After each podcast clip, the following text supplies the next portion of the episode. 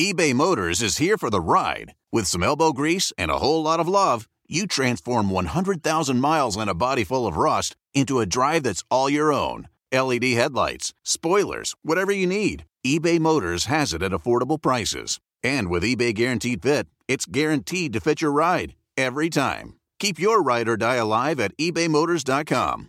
Eligible items only, exclusions apply.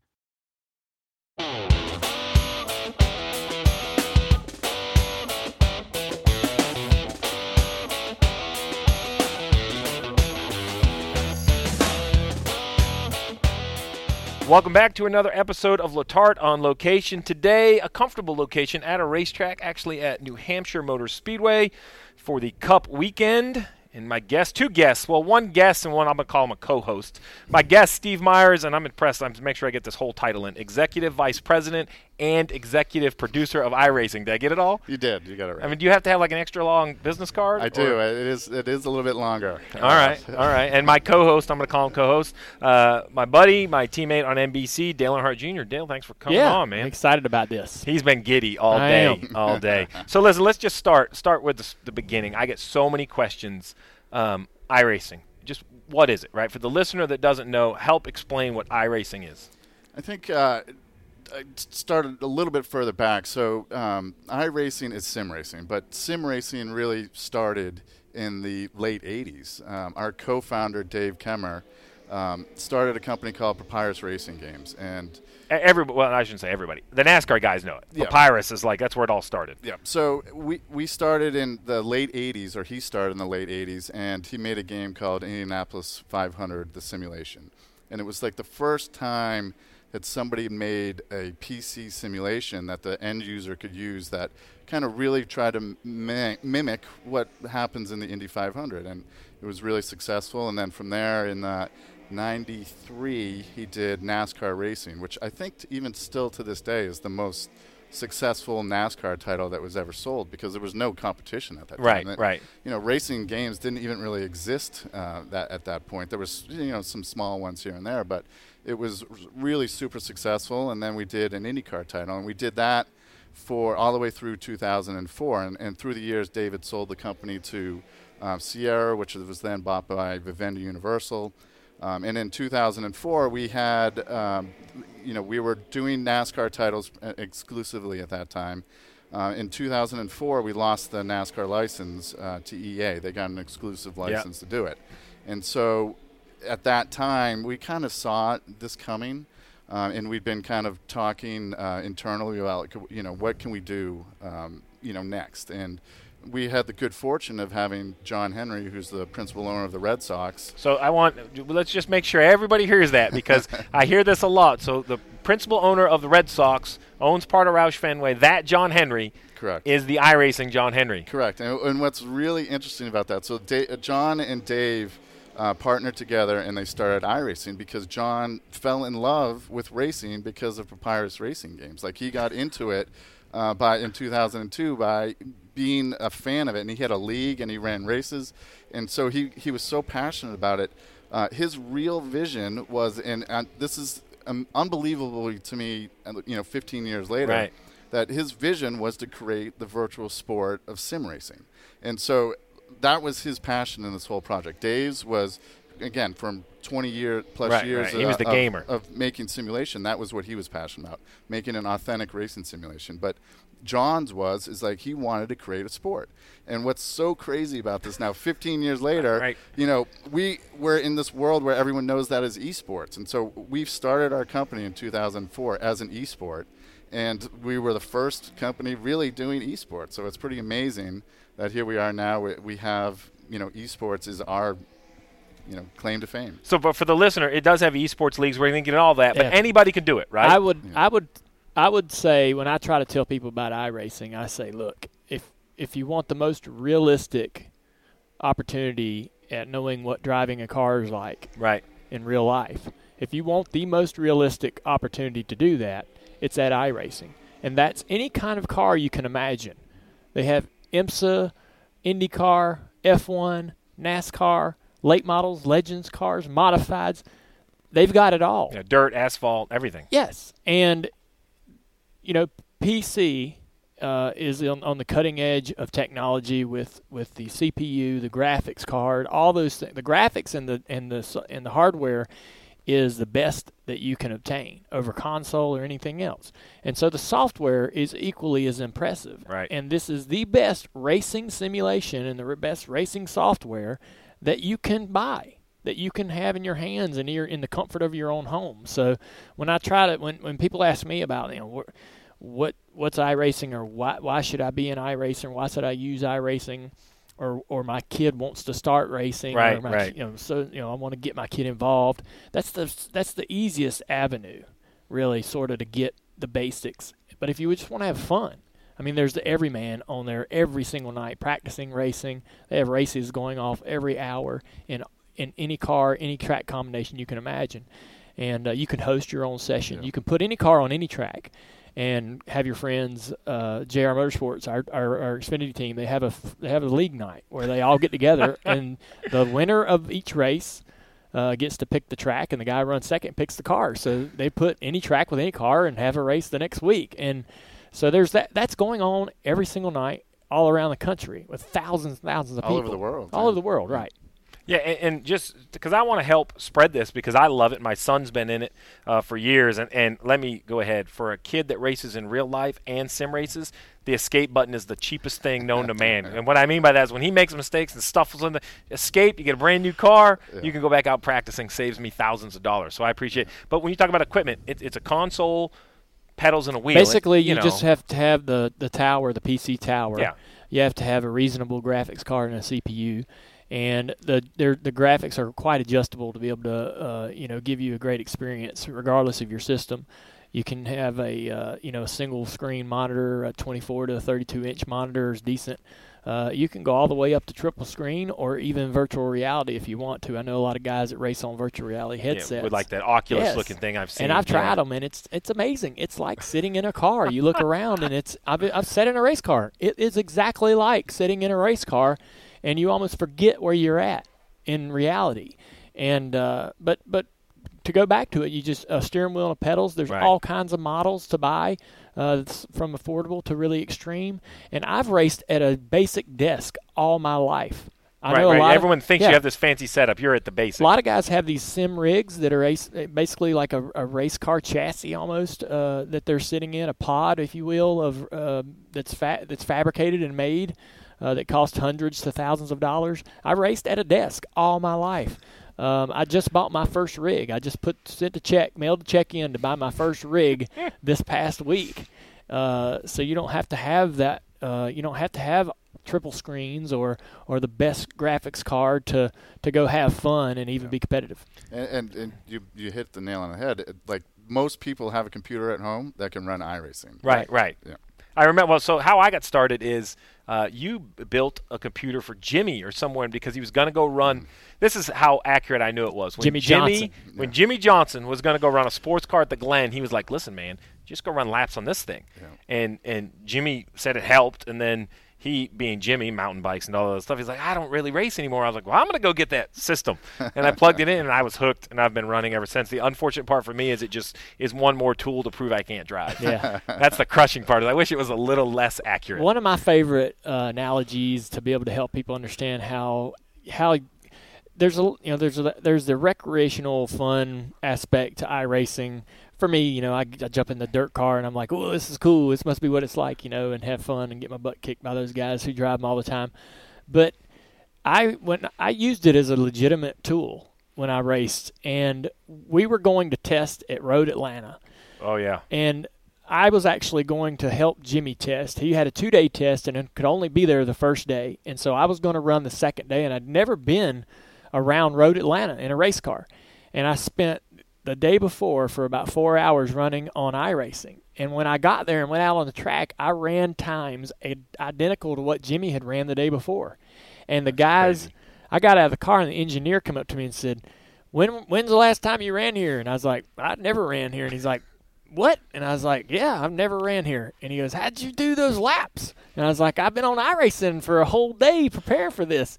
And for a race, a real race car driver, being able to get in in the simulation and, and fire up your computer and go drive at any track it it is identical uh, to to the real thing. Paul Menard just recently this year used it for Sonoma to prepare, and because they're going to the carousel for the first Right. time, A new ran the- track, a yeah, new track. Go to Sonoma. They've got a new carousel section that used to be that they've reincorporated into the racetrack, and a lot of these drivers, Paul included, he has a new sim that he bought, a new simulation rig, and he ran on iRacing to get used to it. And they said, "How how good was it?" And he goes, "It's identical. Shift points, braking points, the visual, everything. When I went on the racetrack, I felt like I'd been there before, and I wasn't lost. I didn't have to figure it out. You know, I kind of had all the basics understood, and I was able to get right up to speed because there's so little practice on Right. Friday or Saturday for those race weekends, and he had cut that learning curve in half."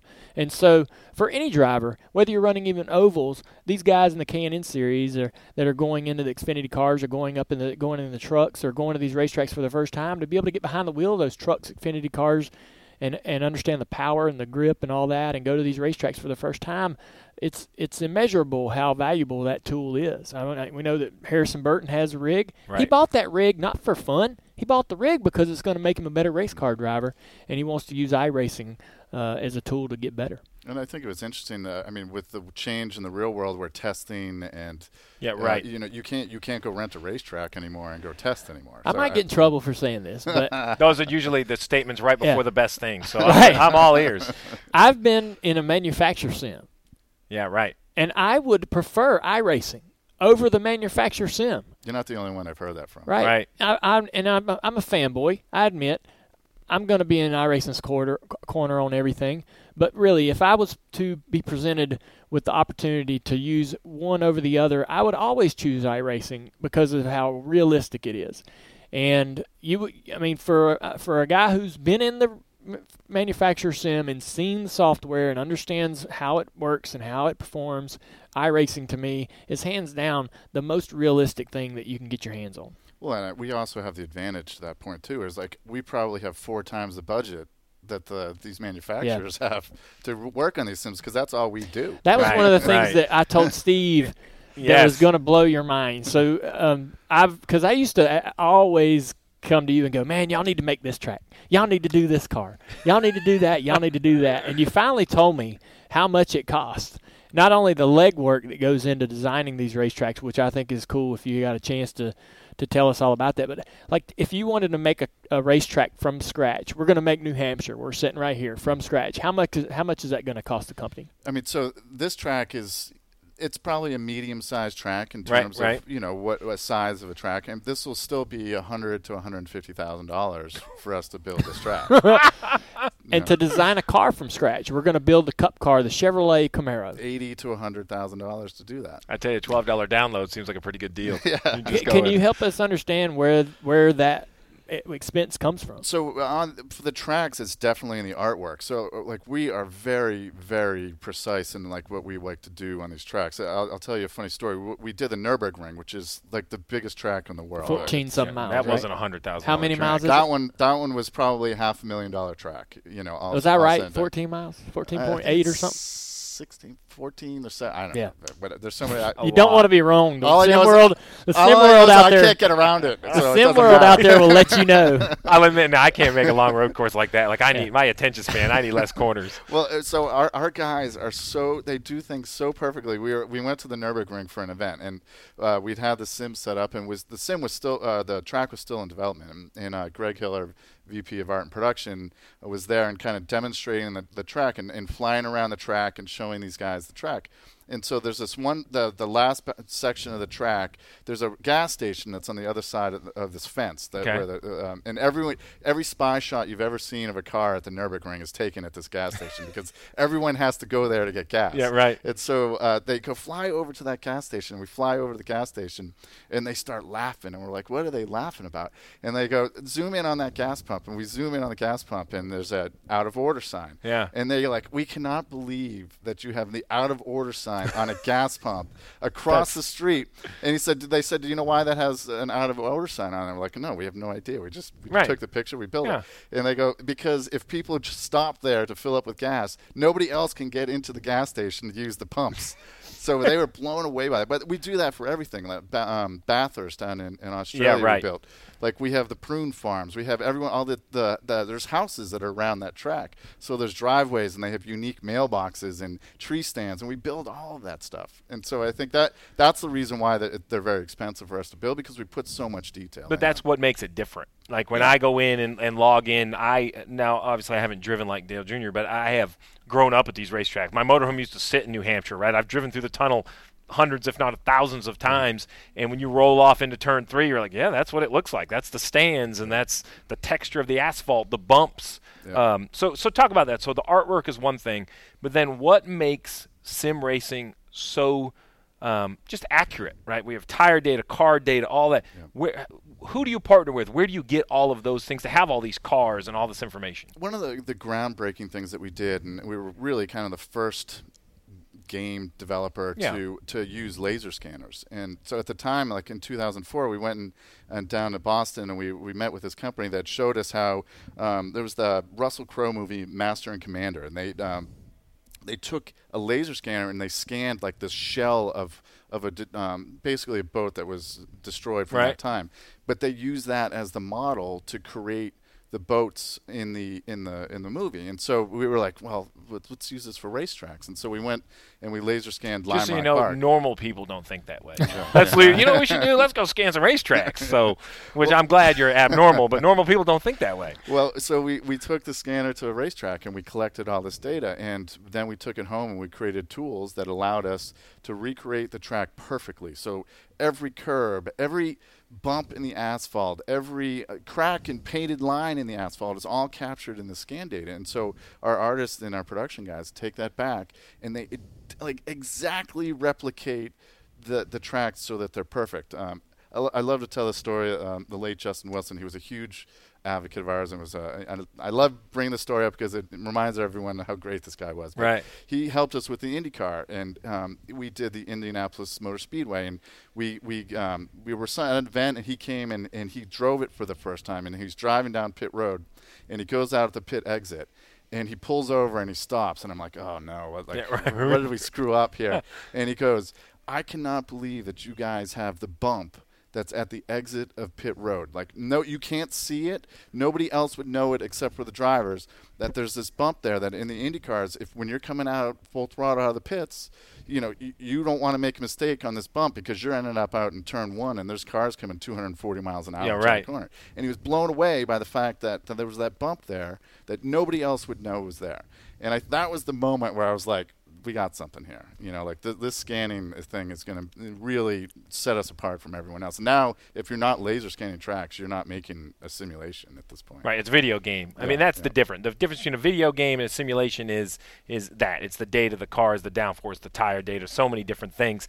Um, how many how many tracks are in oh, iRacing? Like, dare, come on, man. How many tracks? How many cars you got? Now? I've yeah, lost track. Like, we're like, over, well over seventy. Um, I think we're over 30 something cars now, almost 40 cars. I don't, I, have I've signed them all and I don't remember them all, so I, I can't I can't remember all the tracks we have. But we we add about six to 12 tracks a year. Like a year we do the Nurburgring, that was like a really big project. Yeah, that's, so yeah, it's one that's like four, project. That's like four tracks in one that we did on that one, but. Um, so we only make like you know six to twelve tracks a year and like eight to ten cars a year. So we don't we take our time, we get them right, we build relationships with manufacturers and race teams, and, and have friends that help us you know out with, with their cars. I've heard all the them. rumors. I've heard the rumors of the cars like going out in the dark of night to be scanned, well, that, so that's it can a be great story. so it can be accurate. I've, listen, I've heard all these rumors. yeah, I mean there was a lot. There was a lot of, um, you know, of course when I was really He's a little. He's not sure how he's going. No, no, no, no, no. I, I, mean, I got nothing to hide. I, I, but you know. Do you remember the COT story? I mean, you t- you can go ahead and tell it. I don't remember it like you do. So. Uh, Tony Jr. told me it. Yeah, I think so why it was uh, going down. Well, so it was funny. So when we first started the company, like remember, like back in like the early 2000s, um, you know, I'm not blaming EA, but EA broke the, the, the, model in that they expect to write a big check to somebody and they get everything they want. Yeah, right. You know, but that's not how that's how not how this business should work. And so when we started this business, we we've approached it as we want to create partnerships. We we want to find companies that view this as marketing as it is, that we're providing them something, but we also want to, their help to build this content and to to advertise their product. And so um, we had we had trouble in those early years to get, um, especially race teams, to let us have access to the cars to laser scan them and photograph Can't imagine them. why. Yeah, and so we I think I was one of the guys. Who were like, hell no. Ah, They're yeah. like, they want to do what? It's a pound sand. Tell them to go down the street. They're not checking Well- on my stuff. Well, we need we were having trouble when they switched the COT Right. because it was it was a late change and it was a lot of work for us to to um, to to get the data. We couldn't find anyone that would help us, and we I asked them, hey, we need we need to get access to a car. And so I, I only heard part of this after the fact, so I didn't really know everything that would happen. You wanted plausible deniability. Like, I don't want to know all the details. Just make it happen. so some so a, a hauler shows up at JRM. Yeah. In the, on the back, and they, and the door, garage door opens, and out rolls his his I think it was the amp car at Yeah. the time rolls out, and like it was like somebody had rolled a nuclear weapon into JRM shop. I guess there was people scattering like all over Yeah. the place. They're like, I don't want to be part of this. What is that? Someone's getting here?" fired. I know nothing. And so we, we laser scale the car, we photograph it, and then we put it on a chassis dyno. And I guess back in those days, that was like a Yeah, oh, probably yeah. still a big no no. Yeah, and right. so I guess the engine tuner set it up on the car, got everything running, and he's like, "I'm out of here. I have nothing to do with this." And so we we re- sound recorded it, we scanned it, and we photographed it. Well, come to turn out and find out, I guess Tony Jr. just quietly put Yeah. His California backup car Yeah. on the hauler Yeah. to bring it over. And so I guess they were looking to load this thing up to take it to California, and they can't find the car.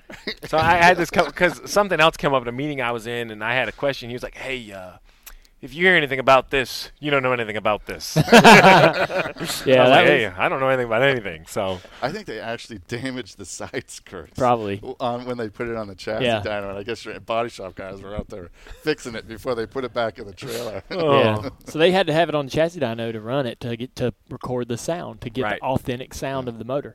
And um, I was, you know, I knew that iRacing was scanning the car to put it in their system to so that all these sim racers would have it, right? Yeah, right, And they were going to be rejoicing, you know. yeah, right. And so I knew there was no competitive uh, information going anywhere to the wrong people.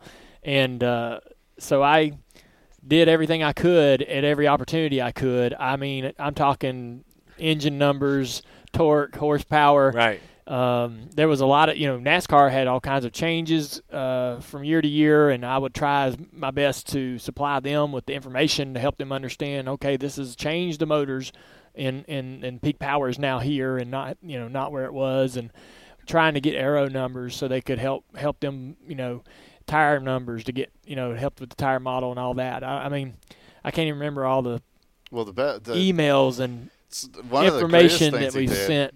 Is that he actually brokered the first meeting between iRacing and NASCAR. Do you remember Yeah. this? So, so uh, you know, we just kind of started the company, and he he was kind of up to speed with what we were doing, and he's he was actually on our competition committee for a while and helped us actually come up with a lot of the rules and things that we did um, when we started the business. you didn't know that. He did told me one day. He told me he goes, you know, the be- one of the best days of my life, and I'm like, you know, one two Daytona 500s. This is like, it's gonna be pretty good.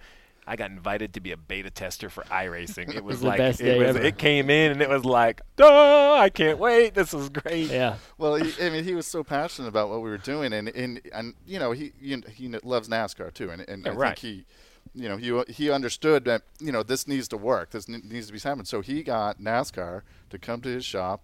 We all flew down on John's plane to come, and the first meeting with NASCAR was in his Junior boardroom Motorsports. at Junior Motorsports. And the funniest thing about that day, you being a Red Sox fan, is Yeah. what happened during that day was Manny Ramirez got traded on that day.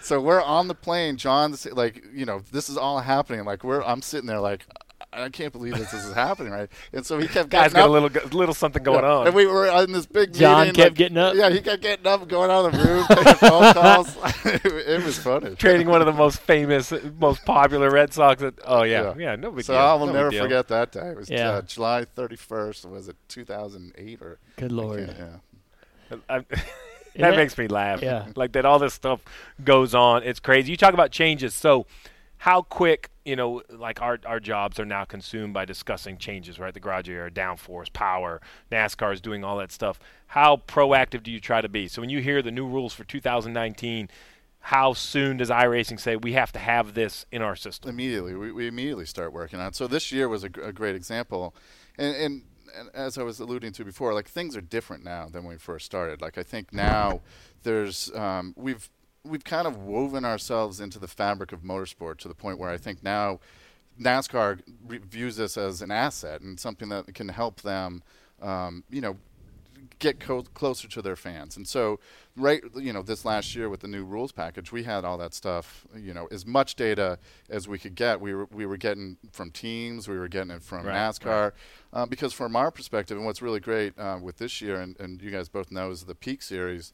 We're running the track on the Tuesday before the actual race on Sunday. So we're in a lot of ways we're previewing what the action is going to be on Sunday, and so um, we so we really try to be proactive with. So the Peak. Series you mentioned, uh, we're going to get into the leagues and the series and all the things going on, but the Peak Series is the top. It's the top stock car series, the top 40 sim racers in the world. Dale, uh, Junior Motorsports has a team in it. I have a couple cars in it. Um, I mean, you Dale name won it, the right? first race. He won the first ever. Ever. 10 years ago, right? E-sport- Like- e-sport NASCAR race. Got So lucky what- on fuel mileage. So how good is his I rate? So so explain. So everybody in there has a rating. Yep. So how good is his rating really? I don't. So you retired it. I because you- retired it just recently, um, so I'm starting a second account to start from scratch. You didn't want to hurt the rating. Yeah, he I, wanted to I'm keep so it that. bad now that if I went in and tried to compete with that account, I would tank it, and it's sort of like this achievement. Yeah, it's you up on the shelf, It's up on the shelf. It's in the top twenty. It's still or in the so now, top right? 50, Yeah. easy In of the what- world. Yeah, Yeah. and um, you know, but I mean, I I couldn't hold a candle to the guys in the Peak Series, much less probably half of the So- half of the half of the act you know the the active users. I couldn't hold a candle to them today. But so um, basically, what well, it so the Peak is- Series is Tuesday nights, Yep. uh, kind of every other week. Um, it streams. People can watch it. Yeah. There's commentators. Yeah, my wife, broadcast. my wife is like, "What are you watching?" And my son was like, "What? You know, what is it?" And as soon as you log in, as soon as you get past, I think people have this mental block. They're like, "Well, but you know, it's not ra- like this is racing. This is New Hampshire. I watch cars and this that." You, you get past all that. You are watching a race. Yeah. You are watching talented. They side draft. They, it looks. I mean, as good as what you see on Sunday. It's crazy. Yeah, there's tens and tens of thousands of users, and these are the best 40 oval racers on asphalt Mm-hmm. in the service. I mean, these guys are elite. Well, my driver, Chris Sherburne, he said, "You got Sherburne as a driver. He was around like in the papyrus days. Yeah. He's been driving these things. Right. There's a couple guys that have have real reputations that are that are 10, 15, 20 years old in in the sim racing community. Right. Shearburn's one of them. Brad Davies that drives for us has been around forever. And then there's the younger guys that are dominating the the series over the last couple of years, but they're elite. They're the best of the best. And it's it's hard I think for the layman to understand well what sets them apart. You know, what makes a guy better than another guy. Um, but it's just like I would, you know, when I raced, it's practice, it's it's repetition, it's doing it, putting the time in, adjusting your car to your setup and your your your feel and what you like. Uh, but these guys put in the hours that it takes, the laps that it takes to be able to get out there and and be perfect every lap. That was what I I would be so amazed by, is that they could run the best lap over and over and over and you know and even you know i got pretty good at it at one point but i couldn't do the same thing every single lap you know and i couldn't in the real world either Yeah, I mean, it, it, that's and that's like I, I joked, but that's the problem I have with it. Is it's too accurate, yeah right? Like, and my point is that uh, that I have been fortunate to work with the best drivers in the world, so I can see what Dale has done and Jeff Gordon has done, and I get in there and every corner I butcher, and I'm like, that is awful. And then the worst part is I could change the camera angle and see how bad I butchered it. And I'm like, Yeah. oh, you're not even close to what you're trying to do here. It, it's so frustrating. So I, I stick with fixed setups. Um, yeah I mean you know- that, i think that's the that's also you know if you look at the peak series it's extremely intimidating Oh Uh, yeah, right. Yeah, but there's a lot for a guy like me who's basically starting from scratch, starting over with with no ability, no understanding of the, how how the you know how the cars drive and all that, and the grip, and really starting from scratch. You know, there's there's places where you can go and be competitive. They have fixed series where basically there's no setup adjustments. That's done for you. You hop in the car and you race, and everybody's got the same basic setup that you have, and it's just driver versus driver. And there's a there's a there's a ladder, a tier, you know, Right. that you work. Yeah, because the bottom 20 are out. Yeah. Yeah. which I love. Like, right. Well, that, he- it's he's so good, bringing right? A good point. Like so, a lot of these racing games they did it wrong. Uh, Even at Papyrus, we did it wrong. Like the average person can't jump into a, a, a Monster Energy stock car and get it around the track. Like so, when we started the company, we said, well, let's teach people how to race, and, right. and that's kind of- classes of licenses. yeah, I mean that's the basic core of it. Back to your original question, which is, you know, we t- keep track of everything you do in the sim, like every time you spin, every time you hit the wall, every time you hit somebody else, and um, that's called your safety rating. So basically, Not we don't yeah. we don't really care. We don't really care how fast you are. We care how safe you are. Like racing and, and racing video games in general. Um, what's very different about this than any other type of video game is if you and I go play Call of Duty, if I stink at it, it just affects me. Right. Um, if you go out onto a racetrack and somebody is terrible at it, it ruins the experience for everyone. Right. Um, and so what we try to do is start people. You start in actually Dale's street stock, uh, which we scanned, we built.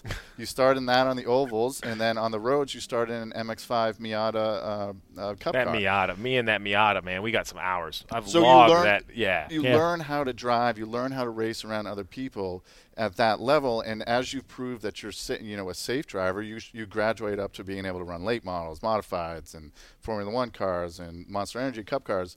Um, so, but we like to pace you out and kind of teach you and, and allow you the chance to grow into be able to do that. and there's that community of it you know so i wish i had more time to play but when i'm in there you know you do a couple nights in a row and you start to see a lot of the same people they know who you're racing with who you're not racing with um, so it's it's i'm working hard on my, my dirt license i'm awful at Me dirt, too. but i mean it's I am too. I'm, I've start. That's been sort of my challenge uh, over the last year is to sort of get my dirt license up to something respectable, and that's it's been fun. I'm, like I said, I'm retiring my old oval guy.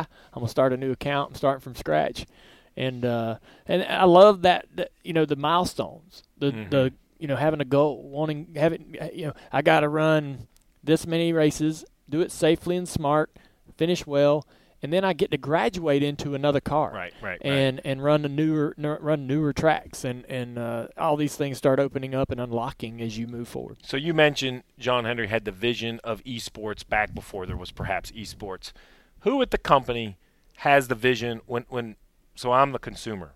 And forever it was asphalt. You, you listed all the asphalt cars, but then all of a sudden I see this dirt world, right? So I, I'm fortunate. Um, uh, so let's talk about beta testing the beginning of this. So I was fortunate because it started to come out. Some people got to test it a little bit. Like who at iRacing says, you know what, we need to tackle dirt.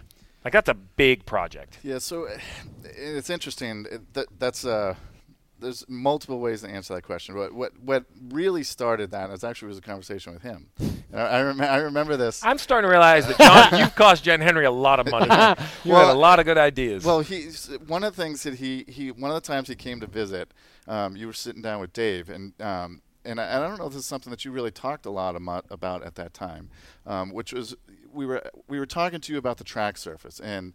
And you were talking about how people have this misconception that I go to the top of the track because, um, you know, there's grip or, or that rubber on the track was the reason why people were fast. And you came in and you said, I go to the top of the track because there's no heat in the track there and there's no rubber on the track there. And that I can I can get around the track quicker and nobody goes up there. And so it's like my own Right. clean track Right. for me to run in. And so it that really got the balls rolling for me where we have to do this dynamic track project. And so that was about three three years ago. We finally got to it. That was about eight years ago. He told us that, um, but we finally got to it about three years ago. And so what we do now is wherever the car is on the track, we're keeping track of how much heat is going into the track, how much rubber is going into the track, so that when you watch these guys on Tuesday nights in the peak race, you'll see them start the race in one place on the track, and the track will rubber Right. in. But then as the race progresses, you'll see them moving around trying to find those cool spots on the track. and, and if people listening think that's oh that's a sim thing, every high end team in that garage area has an infrared shot of this racetrack through the entire race. Like this is not new technology. This is just something that you felt like okay, this has to be. If we're going to go to a racetrack and the best in the world are going to move around. If it's going to be simulation racing, Yeah. then you have to need to move around on those tracks. Well, we even put marbles on the track. If you go off track and you pull the get into the dirt and you pull that onto the track, it's affecting the grip on the track. And so that once we've done that, then our customers. I mean, as a business, we we like to listen to our customers. Yeah. As you know, it's a membership-based product, and so you know, we feel like our customers should have a say in Yeah. what we do because we want to make them happy. We want them to keep, you know, paying for the subscription and, and, and enjoying the product. And so they really wanted dirt. And so we, you know, we got to a point where we're like, you know, okay, now we have this dynamic track project done. We can do dirt. And so we then have now put it so um, at that point we actually did an April Fool's Hang joke tight. about it. I was going to add to. I was going to add to the answer, like you said, the the when you when you said whose vision was it to bring in dirt? Yeah, right. I think it was customer base. Right, You know, right, they, right. They really drive a lot of the demand for new content.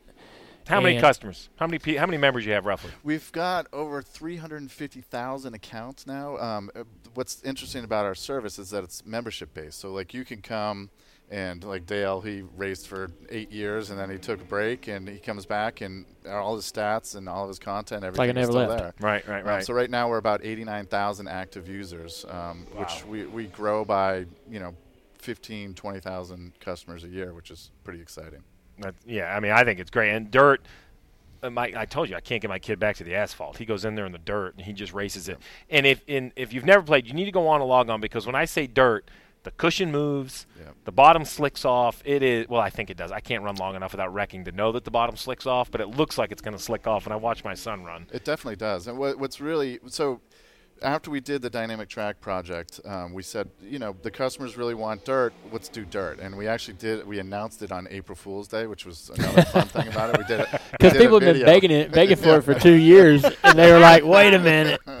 We That don't buy great. this. We don't buy this. So we, we did it on April Fool's Day, and they all lost their minds because like we made it funny. Like we had a guy dressed up in a lab coat at a dirt track with a magnifying glass, and he's t- tasting the dirt. Oh. so they can't tell if it's a joke or not. And the joke was that it wasn't a joke. And so, um, you know, but it, it, it was turned out to be a huge, huge thing for us because what what we didn't really kind of factor in is that it was a really underserved market in the space. Like there hasn't been a dirt racing oval game.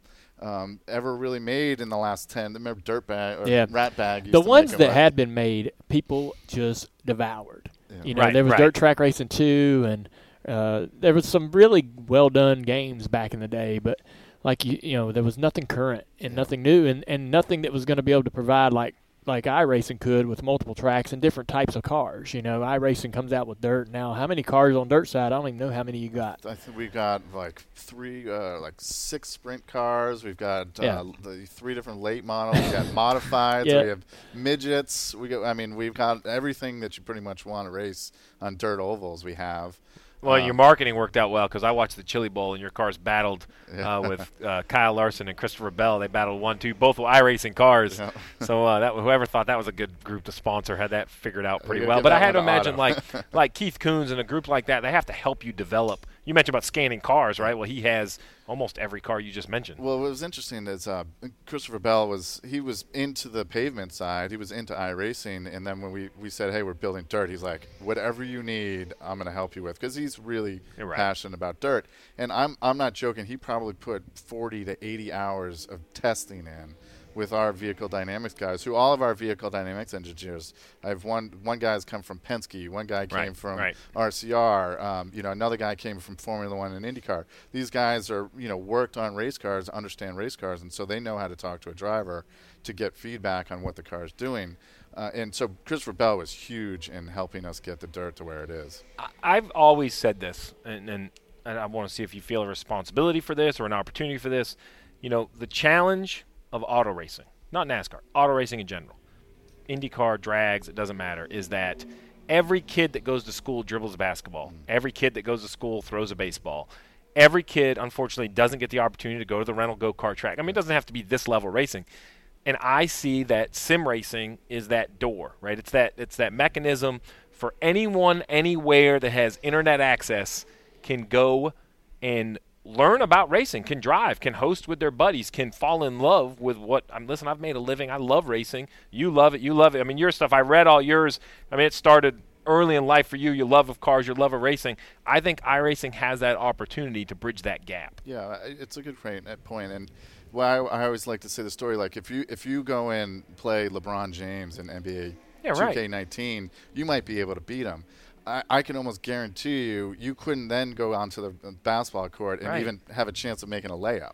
Um, I think what's really unique about racing is that you you are doing you're you're doing all the same muscle memory right. moves that you would do in a real race car. And sure, there's not the dangers, there's not the heat, there's not the expense, there's not you know uh, failures and all the things that could you, You, know just eliminate a lot of the good, a lot of the stuff you want to eliminate. Yeah, so that's not a bad thing. It's not dangerous. It's not that expensive. Yeah, but- all right, you get my vote. but at the end of the day, like, and, and I've always felt like this, even back in the Papyrus days, that I always felt like it was something that could help find talent, could uh, cultivate talent, and that could be something that ultimately is a pathway into racing. And I think now here we are, you know, 20 years later, and that's it's absolutely true. So I challenge all my guests because normally we end up talking about all the good stuff. Everyone has their story. What's the one thing if you could go back in iRacing and say we complete this was wrong, completely mess this up? The, the one thing you could go back and change, what would it be? You know, it, uh, I've heard your podcast, and I and I and I You knew this was coming. yeah, and uh, Because everybody can't talk about the good stuff. Yeah, I would say you know that I think I wish we'd we'd hired more engineers sooner, and, and I think actually Kelly um, had a really good point last year at Homestead.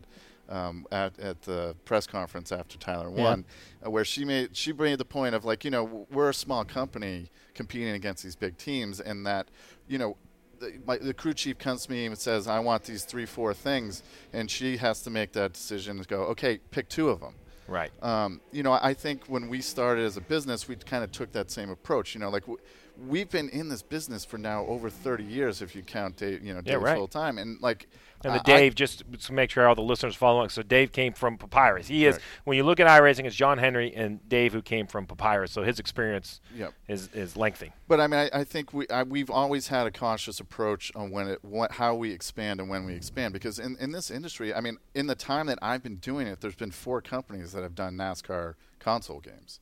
It's a really really tough business, and so like you have to make good decisions with your money. And I, and I think maybe we were a little too conservative in staffing up in the engineering department.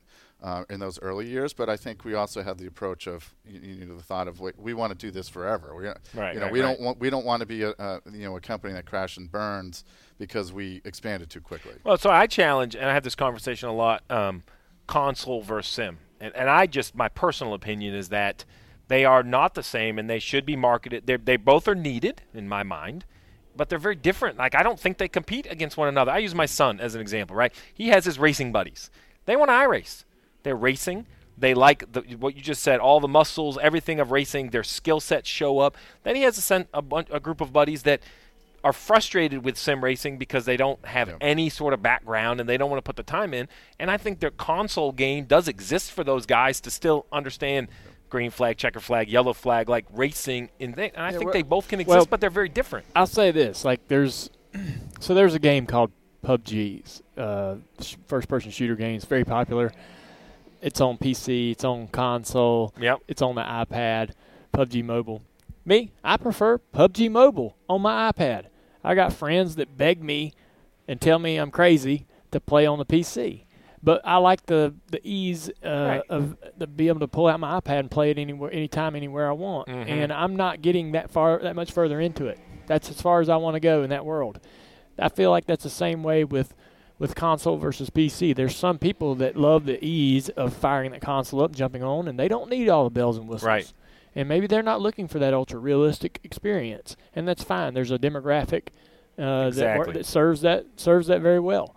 Um, you know, but if you are out there trying to get the most realistic experience, that's where it's going to be. It's going to be it on iRacing, and Yeah, I mean, I, I think. Well, I appreciate your opposite approach. Yeah. So I like both. And, and my point is, when I'm all in, when I want simulation, I don't want half simulation. Yeah. Right? And I'm, I'm on there now, and I can feel a tire model change, an aero change. I like to play with the setups. Uh, I mean, it's it's it, the limitation in my iRacing experience is the guy holding the wheel. if, I, if I had a professional driver, I think I could do better. You know, we we have in a lot of ways tried to make it more accessible to people. Uh, you know, we're working on adding AI into the sim so that Mhm. you know there's there's certain intimidation factor of going in and racing against other people. Yeah. Um, from all over the world. I actually, it's funny. I, I never even played multiplayer. Uh, race games until I got to Papyrus. The first time I ever did a multiplayer race was in a beta testing night. Uh, so I started at Papyrus as a tester. So my whole job was to go and work every day Gosh. and drive the sim. I mean, I would do tire and fuel runs at My every goodness. track, and, and that was my job. And so Where we, do you sign up for this job? I, took, I come on. took a forty thousand dollar pay cut and like It changed doesn't my sound whole as life cool to now. do it. doesn't Uh, sound as cool now. you lost me. the first multiplayer ra- uh, game I, race I ever played was when we did a testing night, and you were he was in the testing that night. And I Oh, was no. like, here I am, like uh, my first time I've ever done multiplayer, race, and Dale Earnhardt Jr.'s in the in the sim, and I'm like, what am I doing here? I was probably asking myself the same thing. I hope I don't embarrass myself. These guys made the game. but They got to be good.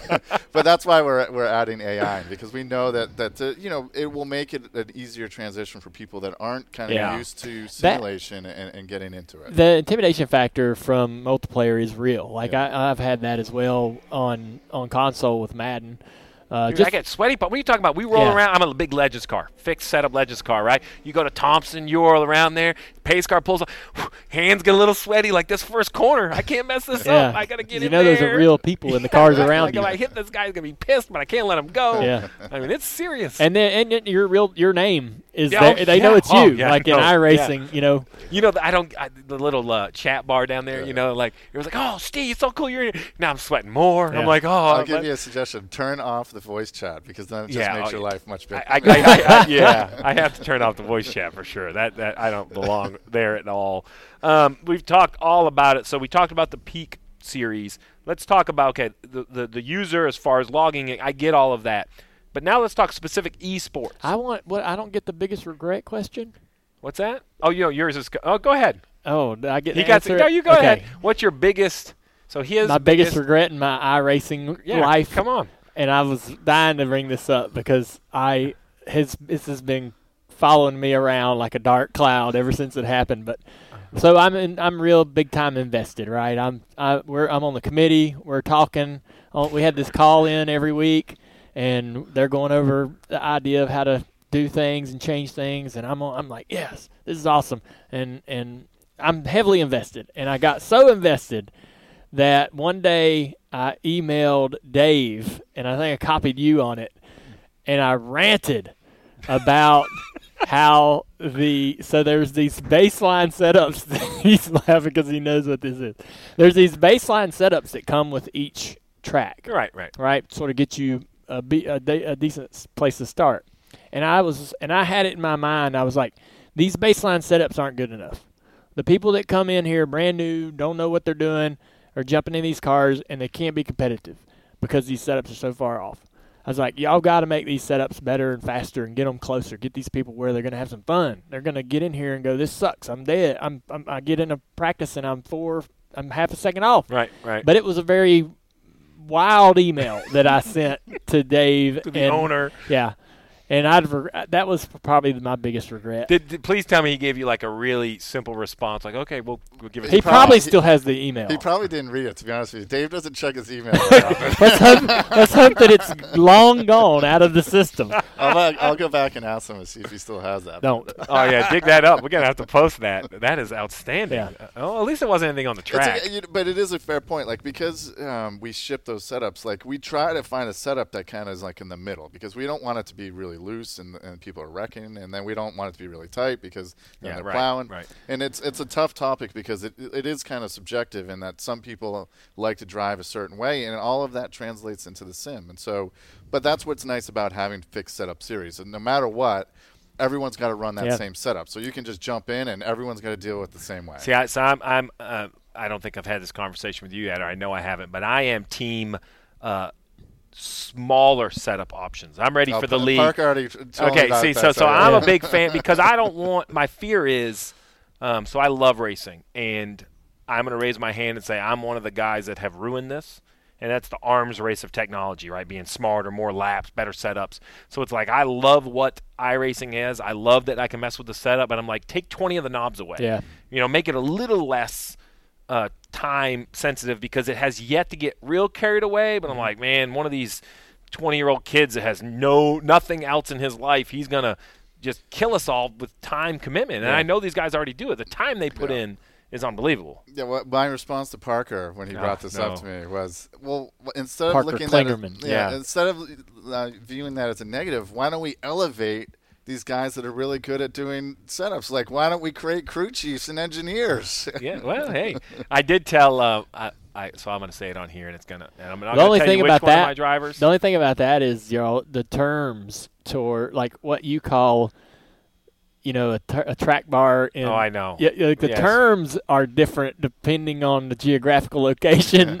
Oh yeah. and your race, you got racers all over the world, and, and you're like Well, listen. So I, Panhard bar. I don't know what that is. I guess we call it a track bar. And so I, I'm not going to tell you which one of my guys, but one of my guys in the Peak Series, we were watching a race, and I felt bad. It's kind of my biggest regret where the race was over. And I didn't ask. I should have said, "Hey, who's your crew chief? Who's helping you call the race?" Instead, I'm like, "I don't know who's helping you call the race, but he sucks." and then one of my guys was like, "Well, he's my buddy." I'm like, "Oh." Well, so then I was all in. So I'm like, "Well, he's just not good." I was like, "So why don't we do the next one? You put him on the phone with me because like he was pitting." I'm like, and and uh, like I feel like a team on him. Like, why are you? Pit-? I'm yelling at the screen. Why are you pitting? Yeah. What don't you understand about fuel mileage? I was so mad. So then I did, and then so I fired one of those off. I'm like, "Well, your crew chief sucks." yeah, Well, he's a good friend of mine. you're invested. Yeah, yeah. And at that point, I couldn't back down. I'm like, Yeah. well, he sucks. I'm sorry he's your buddy, but he's not good. You got to teach him how to crew chief. Uh, so, so I was going to so the Peak Series, and then I see you have the Porsche. se- Like John Henry's vision was esports. yeah. You didn't create esports. You created sim racing. But now, 15 years or whatever later, you now have all of these esports. Yeah. Is it what you hoped? Is it what you expected? Like, so you have the NASCAR funnel, right, with the Peak Series. It, just explain to everybody the different funnels you have of these leagues and series. So, eh, you know, what's really, again, so cool about this place we are right now is that, you know, everyone now knows what esports is. Like all of these Right, right. sponsors, every sponsor in this garage right now knows what esports is. And, and what's really, really cool is, you know, teams now are, are presenting these, I, you know, sheets now of what what are the, what kind of things can we do to get you to, to be a sponsor Mm-hmm. and one of the big things that on, everyone keeps stomping on is esports because right. That's what everyone's seeing. That's how you get in touch with the younger generations. And so, what's really cool is now we have like World of Outlaws um, is s- totally into it. Like we're on their their their streaming platforms. Um, they are promoting. We have um, the late model and the the sprint car uh, late model series with them. They're Yeah, super watch the last late model race. What a battle! Oh, I mean, crazy. it those guys are so slide talented. job I mean, after Yeah. slide job. I cannot believe how talented those guys are. So we got World of Outlaws. We have Porsche, um, which is really cool with Porsche is that we, you know, they have their one make series um, all through the world where they race the, the Cup cars, and the what we've done is recreated that series in iRacing where you're driving the Porsche Cup car, which is their most important race car to them because mm-hmm. there's a series in every con- every continent of the world where they're racing these cars, and so now the champion of our Porsche Esports series is going to get recognized at a Night of Champions in Germany. That's so they're going to get a, a huge check. I mean, it's it's really Okay, go back. Check. These guys are racing like this is professional. The guy that wins the Peak Series gets. Forty grand plus whatever winnings that he brings home. So uh, uh, That's why I gonna- told my guys his crew chief sucked. It Yeah, was I- real deal. Like I wanted my guy to win. Yeah. I mean, through all, of, so we have the, the two World of Outlaws, the the Peak Series, we have the NASCAR Series, Mm-hmm. we have a gro- Global Rallycross Series where you're racing rallycross cars. Um, you know, we and technically, I guess the Ignite Series, and then we have Yep. the uh, the Ignite series, which Yeah, I yeah, think yeah. is fascinating. And now, don't bring it up because I'm going to get a rant. I've got a rant too. So so go ahead, tell the story. Why am I in trouble for the Ignite series? So Ignite Series is a NASCAR youth initiative to try to, to cultivate talent uh, to get them into the into their their foot into the door of racing. And so it's 13 to 16 year olds, and they can come on online and they're racing Legends cars. Where and then ultimately, I think they're going to end up in the championships. They'll run the the modified, I believe. Uh, but they are competing for uh, prize money, but also the the the end result is um, a test in a Legends car and a Pinty car, and you know so this is their way to try to to, to cultivate new talent coming into you know getting interested in racing. To, to your point, uh, you know previously that you know there isn't a stick in you can't go to the gr- you know the sports store and buy a race car Right. to to Right. go run around in your your your front yard. I mean th- this is the way that they're viewing to try to get younger and to try to cultivate new talent. Uh, so that's what the W- when am I going to see the NCAA iRacing League? Come on, like when is UNOH going to line up against UNC? Going to line up? you wouldn't up? be surprised. There's actually now esports leagues inside of colleges. Where, uh, there isn't racing as of yet. We've had I've had some discussions with some of these organizations that are doing it, but there absolutely is esports now in the collegiate level. I'm telling you, that's that's where because then you get alumni. That it's just it's totally different. So I got a few random questions I want to know. So the iRacing logo is awesome. Is it one perfect person? Like in the NBA, it's Jerry West, right? Like Yes. Like is is the iRacing logo a race car driver? It is. Is, can is it public knowledge or No, no? it's not public knowledge. Okay, but that is a real. That is, is, that is a celebration of a race. Does anybody driver. know who it is? Um, I- well, so they, they our customers. What's really cool about uh, our customers is that our product. I, I view it less as like a uh, a, a game and a, a piece of software. It's like community. I mean, so these guys are. Uh, even back in the Papyrus days, it was funny. I was talking to one of the Vivendi people who they they hosted all the forums for uh, every game that Vivendi had made, and they told me once that the, our customers generated more traffic to our forums in one month than every other game that they had in, under their umbrella combined for the year. So our customers are super passionate. They love talking racing. They love coming in our forums, and so they they'll. They, they, I'm sure you could find three different threads in our forums of them talking about who is the driver that's in the Yeah. picture. and I know I remember seeing it. And I remember somebody did in fact fi- figure out who it was. I, when we never confirmed it, but Yeah, they right. had a picture And- that was almost. I think it was the picture that we used. Holy to- crap. to- There it is. Reddit. Whoever's out there, send it to Yeah. me. but they're want to crazy. know. They're crazy. Like we, I, I teased them once where we were doing Belle Isle, Yep. and um, we, uh, so it's a track in Detroit on the island, and I had uh, the. the the guys that went and collected the data took a picture of this bench, and it was like all the wood had been like stolen from this bench, and it was just like a metal, like it was like a, a park bench that was just metal and sitting Right. there with no wood on it anywhere, and I thought it was hysterical. So I, I had zoomed in on it, and I took that and I posted it, and I said, "Who can guess, you know, what track we're scanning right now?" Right. Never thinking in a million years that they'd figure it out. Um, not even 12 hours later, they'd already figured out it was Belle Isle. Like they took pictures of the actual like same table and bench that I had posted on social media. That's why So- you got to be. Uh, the power of the internet will get you into. Do you go on the forums? Do you ever oh, go yeah, on? every, and- every day. That's actually probably half the fun. I mean, you got the sim, but then you have the the forum community, and they're talking about sim racing, iRacing, various you know cars and what tracks, and and and they're talking about what they're doing and what they're experiencing with the sim. But they're also talking real world racing. And what's happening at the NASCAR race or at the Formula One race, or you know, and it's it's pretty eventful in the forums. One of the things they like doing the most, um, I think you know about this. There's a picture that Dale and I took uh, with each other when we were uh, one of the times you came to Yeah. visit, and so I I don't, I still don't know who it is. I have my hunt. I, I'm. I think I know who it is. It's one of two or three guys that I or do this. But every track that we release, they take this picture of Dale and I, and they hide us somewhere Oh, in the track. Yeah. and I mean, or each track has hundreds of thousands Yeah, of right, spectators, right, right? yeah, right. And me and him will be in some of the weirdest places. like at the first track, so basically we went outside and did this sort of pose, like we're cheering, Yeah. like all the other fans will be in in the sim when they create the track. And so um, I don't even know what shirts we're wearing. So it's the I- Easter I egg was hunt. wearing- It all like it like I, yeah. But anyhow, we um we looked very young though. I can tell you. Yeah. that. we got to update it. they had released. Philip. They had released Phillip Island for the V8 Supercar series. Yeah. And they put us on a boat, which is out in the water. and it took them a while to find us, but Some mean, of the yeah. tracks they haven't found us yet. Wow. Yeah, but they, there's an awesome thread in the forums, like just like that. That's just a perfect example of how how passionate our customers are. Is like when a track gets released, the first one of the first things this group of people do is to fly around and try to be the first ones to find that picture. Yeah. One of the greatest things about um, the forum and the community, for example, over the last uh, several months, I've been uh, getting into the virtual reality side of it with the Oculus. And, you know, as far as the settings and, and the graphic settings and trying to pair that up with the Oculus and get the best experience, it's, a, it's quite intimidating.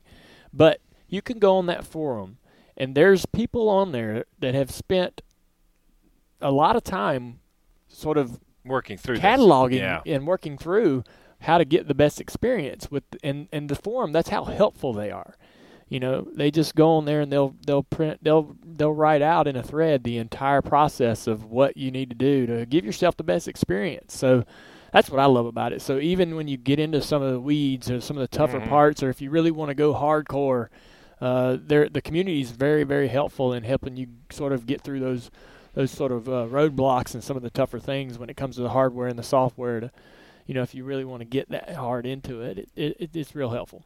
Uh, so quick hitters, and maybe you can't. Maybe it's like all your children. You can't have a favorite favorite car at a favorite track in iRacing.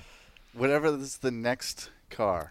Oh, the next. So, and it's it's kind of, and, and I, it's probably horrible, but this is the case. That I mean, I've been doing this for 20 years, so I, you know, I don't race as much as I used to, and, Right. and what I do enjoy doing is whenever we're working on a new car, as I'll load it up and I like to drive it.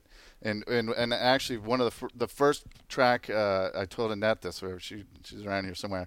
Uh, the first track I always take the car to is this track, New Hampshire Motor Speedway, and I do the South South Oval, especially if it's a road car, because I've done a thousand laps around this place in the real world, and so it, it has a special place for Right, me. right. Uh, this track uh, in in the road course here in particular, because it's where I, I first I saw my first race at Bryar Motorsports Park, and uh, you know I, I came up here and raced with my dad, and uh, you know I've taken my girls, Madison, Macy, you know to to the track, and so this place just holds a special uh, place in my heart for me, and so this will always be one of my favorite tracks, and, and it's always the first place that I'll take the next car we're working on. You to, bring to it here? It. Yeah. How about you? Um, for me, probably was the original late model stock car. Uh, they have a super late model as well now, but I don't have a ton of time with that. But the original sup- uh, uh, the original late model stock car at, at short tracks like South Boston, Lanier, Motor Mile, um, th- that's a lot of you know that just takes me kind of back to my roots, uh, where I started racing, and and so I really enjoy. I'm the street. I- I'm a sucker for the street stock. I love it. Same. I think it's the same reason I grew up up here in New England. So I'll go to Thompson or Lee, or and I'll take that street stock. And I I know you think I'm kidding, but as a kid, I remember watching those cars work around like Lee Speedway. You get down to the three, and there's that big patch and those bumps, and they kind of, and it's like. I want to drive it. Like I never had a chance to drive it. So so That's I his street stock. Oh, I, well, yeah. Well, it drives like crap. I think just the so street you know, stock's thing is- mine. The late model stock car is ours. The original Xfinity car was ours. The original Cup COT was ours. Good I don't Lord. know of any. That the street stock actually one of the guys that uh, works for us worked for Dale. he actually drove it. He drove Kevin it. Iannarelli. and he wrecked it, right? He wrecked it. And then it ended up in the in the graveyard for a while, and then you pulled it out and We restored pulled it out and restored it, and then y'all scanned it. Well, Yeah. T.J. Majors isn't he the inaugural winner in the street stock? Was? TJ drove in that street stock and won. That's a so that's a great um, trivia question. The first ever driver to win for what is now Junior Motorsports, right? Isn't it? Yeah, it was TJ Majors. Really? Oh, TJ God, and the his head street just stock. went- Oh yeah. Yeah. Listen, if he hears this, he's gonna be good. Listen, I think we could go all night. Um, it's great if you if you have never played, go on. It's simple. Download iRacing. Go check it out. Um, you start fixed setup. Basically, legend cars is still the start for the fixed setup. Uh, which who knew those things are tough to drive. The, Yeah. the Yeah, straightaways are. are, They like actually are, are- are. I had a laugh. So I said, "Man, these things are tough to drive." You know, straight. Up so then my son went out to the Tuesday night races at Charlotte, and he's like, "They're just like in the screen. They like loose as crap off." And he goes, "And even down the straight, you better pay attention, Dad, because it dumps on the left front." Yeah. He goes, "So you got to kind of like baby it down into the corner." So it, They're mean, extremely realistic. That's think why we actually did his street stock because people were having so much difficulty driving the Legends car. Yeah, yeah, yeah. Uh, it's it's not it's not as easy. the street stock's entry- easier to drive. It's It bigger, heavier. So we we yeah. switched them. We, we put the street stock in front of the Legends car. So now you still have to go through the Legends car at the rookie level, but at least you're starting with a, a, a car that's a little bit easier to drive when you first start. Well, that's great. So this is uh, Steve Myers, executive vice president, executive producer. I can't believe we didn't get into the producer conversation. I'll have to leave that for a whole nother one. Uh, who knew you were you were of that sort of level? Dale Jr., uh, co-host. We may never know. We might call you back. He was my iRacing expert, so he had it on with myself, Steve Letarte. Another episode of Letarte on location from New Hampshire Motor Speedway. As always, it's available anywhere you get your podcast. Rate, review, and subscribe, and let us know what you thought.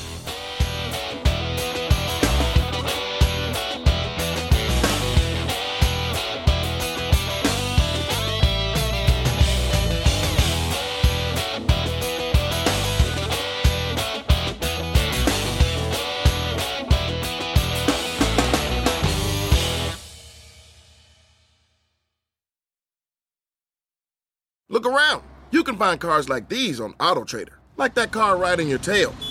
Or if you're tailgating right now, all those cars doubling as kitchens and living rooms are on AutoTrader too. Are you working out and listening to this ad at the same time?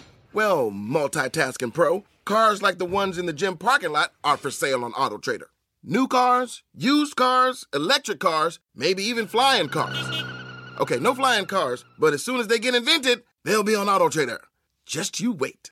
AutoTrader.